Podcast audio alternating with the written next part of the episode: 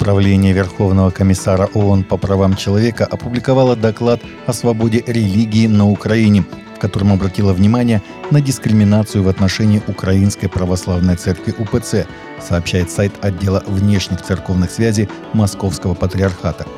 Речь идет о дискриминационных мерах по отношению к УПЦ, а также выражается обеспокоенность, которую вызывает применение так называемых мер безопасности СБУ в отношении УПЦ – так СБУ провела обыски, некоторые из них назвали мерами безопасности в нескольких монастырях, офисах, учебных заведениях и другом имуществе УПЦ в Киеве, Ровно, Житомире, Ивано-Франковске, Черновцах, Днепропетровской, Хмельницкой, Черкасской, Волынской, Херсонской, Тернопольской, Полтавской и Закарпатской областях, говорится в документе.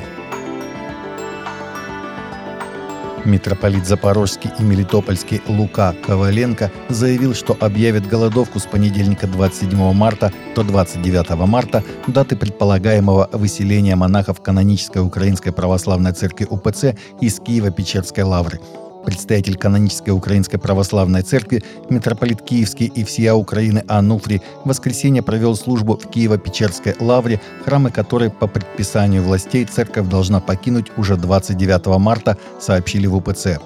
Ранее на сайте Лавры сообщалось, что воскресные службы могут состояться в Киево-Печерской лавре 26 марта в последний раз. Альянс за прекращение эпидемии безотцовщины в США выпустил документальный фильм, посвященный самой острой проблеме Америки – эпидемии безотцовщины. Фильм выйдет на YouTube-канале Альянса 31 марта в 17.00 по центральноевропейскому времени.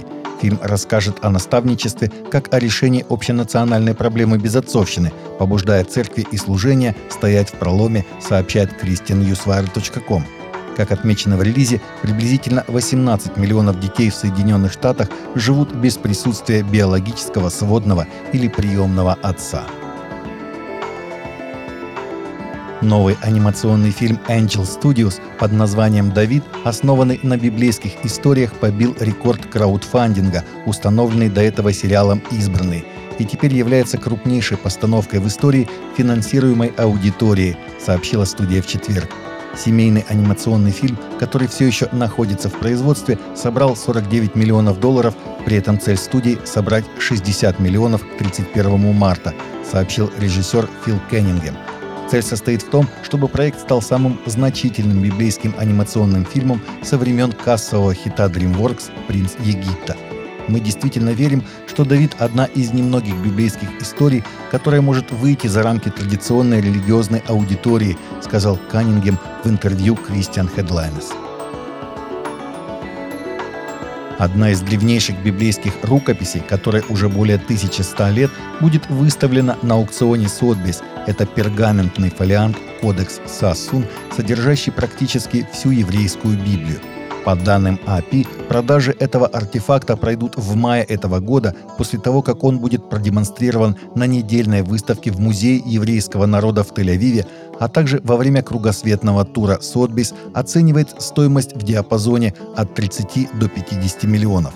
По словам профессора библейских исследований в Израильском университете Бар Илана Иосифа Офера, существует лишь три древних еврейских Библии того периода – Кодекс Сассун, кодекс Алеппо X века и Ленинград кодекс начала XI века.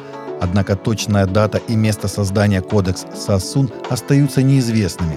По результатам радиоуглеродного исследования материалов рукописи ученые допускают, что она была создана в период с 880 по 960 годы в Египте или на территории Ливанта. Таковы наши новости на сегодня. Новости взяты из открытых источников. Всегда молитесь о полученной информации и молитесь о страждущих.